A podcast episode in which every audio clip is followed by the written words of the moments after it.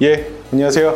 법무법인 대한중앙 조기현 대표 변호사입니다. 저는 법무법인 대한중앙을 운영하면서 동시에 우리 법무법인 대한중앙 TV를 유튜브에서 운영하고 있습니다. 이번에 유튜버 여러분들이 궁금해할 만한 법률 상식 그리고 또 구독자들께서 궁금해할 만한 여러 가지 법률적 쟁점에 대해서 질문 주신다기에 그에 관해서 간단히 답변 드리고자 이렇게 촬영에 임하게 됐습니다. 신상을 밝히지 않는 유튜버의 정체를 외부로 공개하면 법적으로 문제가 되나요? 어, 신상을 밝히지 않은 유튜버의 신상을 단순히 공개했다라는 이유로 어떤 범죄라든지 불법 행위가 성립하는 것은 아닙니다. 다만 그 공개한 주체가 개인정보 파일을 운용하기 위해서 개인정보를 처리하는 어떤 주체, 공공기관이나 법인, 단체, 예를 들어 뭐 쉽게 얘기해서 은행 같은 데서 고객들이 개인정보를 수집을 했다가 그것을 고객의 허락 없이 공개를 하게 되면 이런 것은 처벌 대상이 될 수 있 으나 단지 일반인이 신상을 숨긴 유튜버의 신상, 누구다, 이 유튜버는 누구다, 이걸 공개하는 것만으로 범죄나 불법 행위가 성립하는 것은 아닙니다. 하지만 그 공개하는 과정에서 허위 사실이 섞여 있다든지 진실이라 하더라도 명예를 훼손하는 내용이 섞여 있다든지 혹은 모욕적인 내용을 섞어가면서 신상을 공개하게 되면 이는 명예훼손죄 또는 모욕죄로 처벌받을 수 있습니다. 유튜버가 악플을 남긴 유저를 고소할 수 있나요? 유튜브가 개인정보를 갖고 있어 쉽지 않을 것 같습니다. 명백히 모욕죄에 해당하는 악플 등이 달린 경우에 고소를 하게 되면 수사기관에서 필요한 정보를 유튜브 회사 측에 요청을 해가지고 확보를 할 수 있습니다. 물론 어, 유튜브에서 협조를 해주지 않는다면 압수수색 영장 같은 거를 발부받아서 진행을 할 수는 있으나 이 부분까지는 유튜브라는 회사 특성상 특히 외국계 기업에 대해서 이런 영장을 집행하는 것은 쉽지 않지만 일반적인 경우 사람을 특정할 수 있다라면 쉽게 수사가 진행될 수 있고 또한 특정이 어렵다 하더라도 유튜브의 협조를 얻어서 악플러를 모욕죄 등으로 고소하는 것은 가능합니다.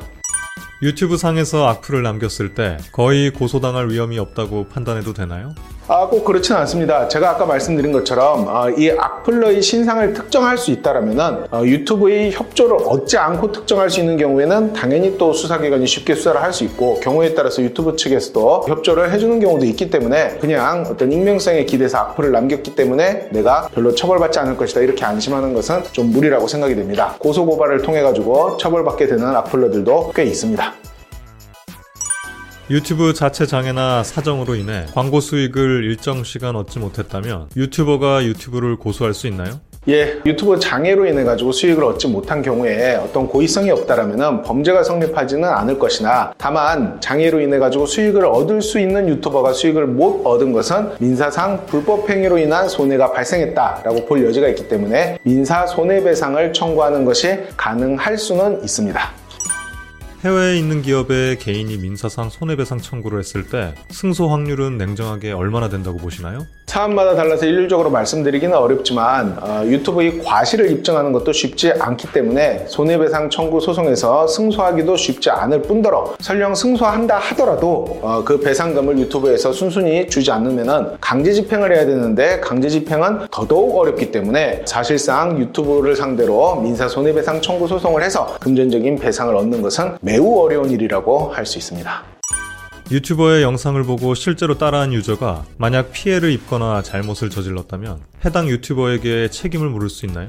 예, 어떤 유튜버가 과격한 행동을 했고 그것을 본 구독자 등이 따라해서 다쳤다 혹은 손해를 입었다 하더라도 그것만으로 원래 그런 영상을 올렸던 유튜버에게 책임을 묻기는 어렵습니다. 의도적으로 이런 것을 따라 해보면 좋을 것이다, 재밌을 것이다 혹은 어, 이런 일을 하면 더 좋다 이런 얘기를 하지 않는 이상 유튜버의 행동을 따라해서 손해가 발생했다는 이유만으로 형사 고소라든지 민사 손해배상 청구는 어려울 것으로 보입니다.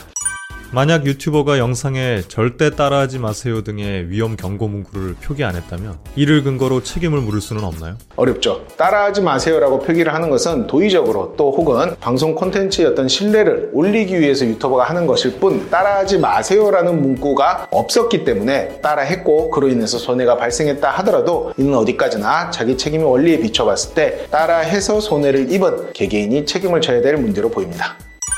유튜버의 의도와 상관없이 콘텐츠가 유저의 트라우마를 자극했다면 책임을 물을 수 있나요? 특정 유저의 트라우마를 의도적으로 이용하려고 한 게 아니라면은 어, 어떤 트라우마를 자극한다는 데에 대해서 고의가 있다라고 보기 어렵기 때문에 그런 유튜버의 행동 자체만을 이유로 손해배상을 청구하기는 어렵습니다. 어디까지나 트라우마라는 것은 개개인이 가지고 있는 문제이기 때문에 그래서 의도적으로 이용하지 않은 이상 손해배상 청구나 형사고소는 역시 어려울 것으로 보입니다.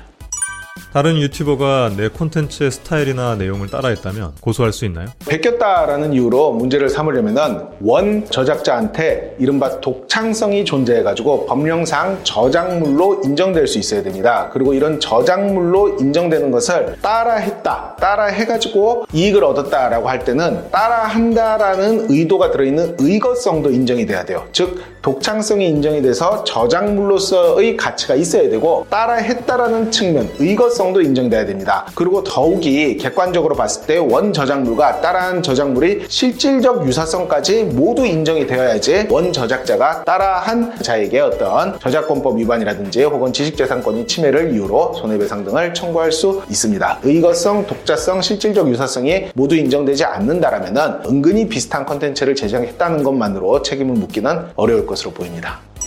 상황 설정을 해놓고 반려동물 영상을 올리는 유튜버를 불편함을 느낀 유저가 동물 학대 등으로 고소할 수 있나요? 동물 학대는 지금 현행법상 범죄에 해당하기 때문에 구독자라든지 이런 분들이 유튜버의 행위를 이유로 해서 동물 학대로 고발하는 것이 가능할 수는 있습니다. 하지만 동물 학대는 고의범에 들어갑니다. 지금 최근에 문제된 것이 streamer가 영상을 촬영하는 과정에서 강아지 깔고 어, 강아지 죽어버린 케이스 있지 않습니까? 그게 만약에 동물 학대로 인정이 돼서 그 사람을 처벌할 수 있으려면은 그 사람이 강아지를 깔아 뭉 갠다는 뭐가 있어야 되냐면 고의가 있어야 돼요. 그런데 그분이 해명하기를 무지개 다리 건너갔지만 나도 너무 안타깝지만 어쨌든 술김에 자느라고 자신이 실수다라고 해명을 하지 않았습니까? 그런 실수를 동물학대로 처벌할 수는 없습니다. 물론 사실 실수가 아닐 수도 있겠죠. 일부러 자극적인 영상을 만든 게 아닌가 하는 의심이 든다 하더라도 그 내심의 고의는 여러 가지 정황을 고려해가지고 최초로는 일단 고발인이 어느 정도 소명을 해야 되고 특히 이 사건이 법적인 문제가 된다면 검사가 그 사람이 강아지를 깔아뭉개려는 고의가 있다는 걸 입증 을 해야 되는데 이번에 문제된 케이스에서는 상당히 어려워 보이죠. 술 먹고 잠든 게 누가 봐도 그 케이스에서는 그런 식으로 보이기 때문에 정리해서 말씀드리자면 동물 학대에 해당하는 행위는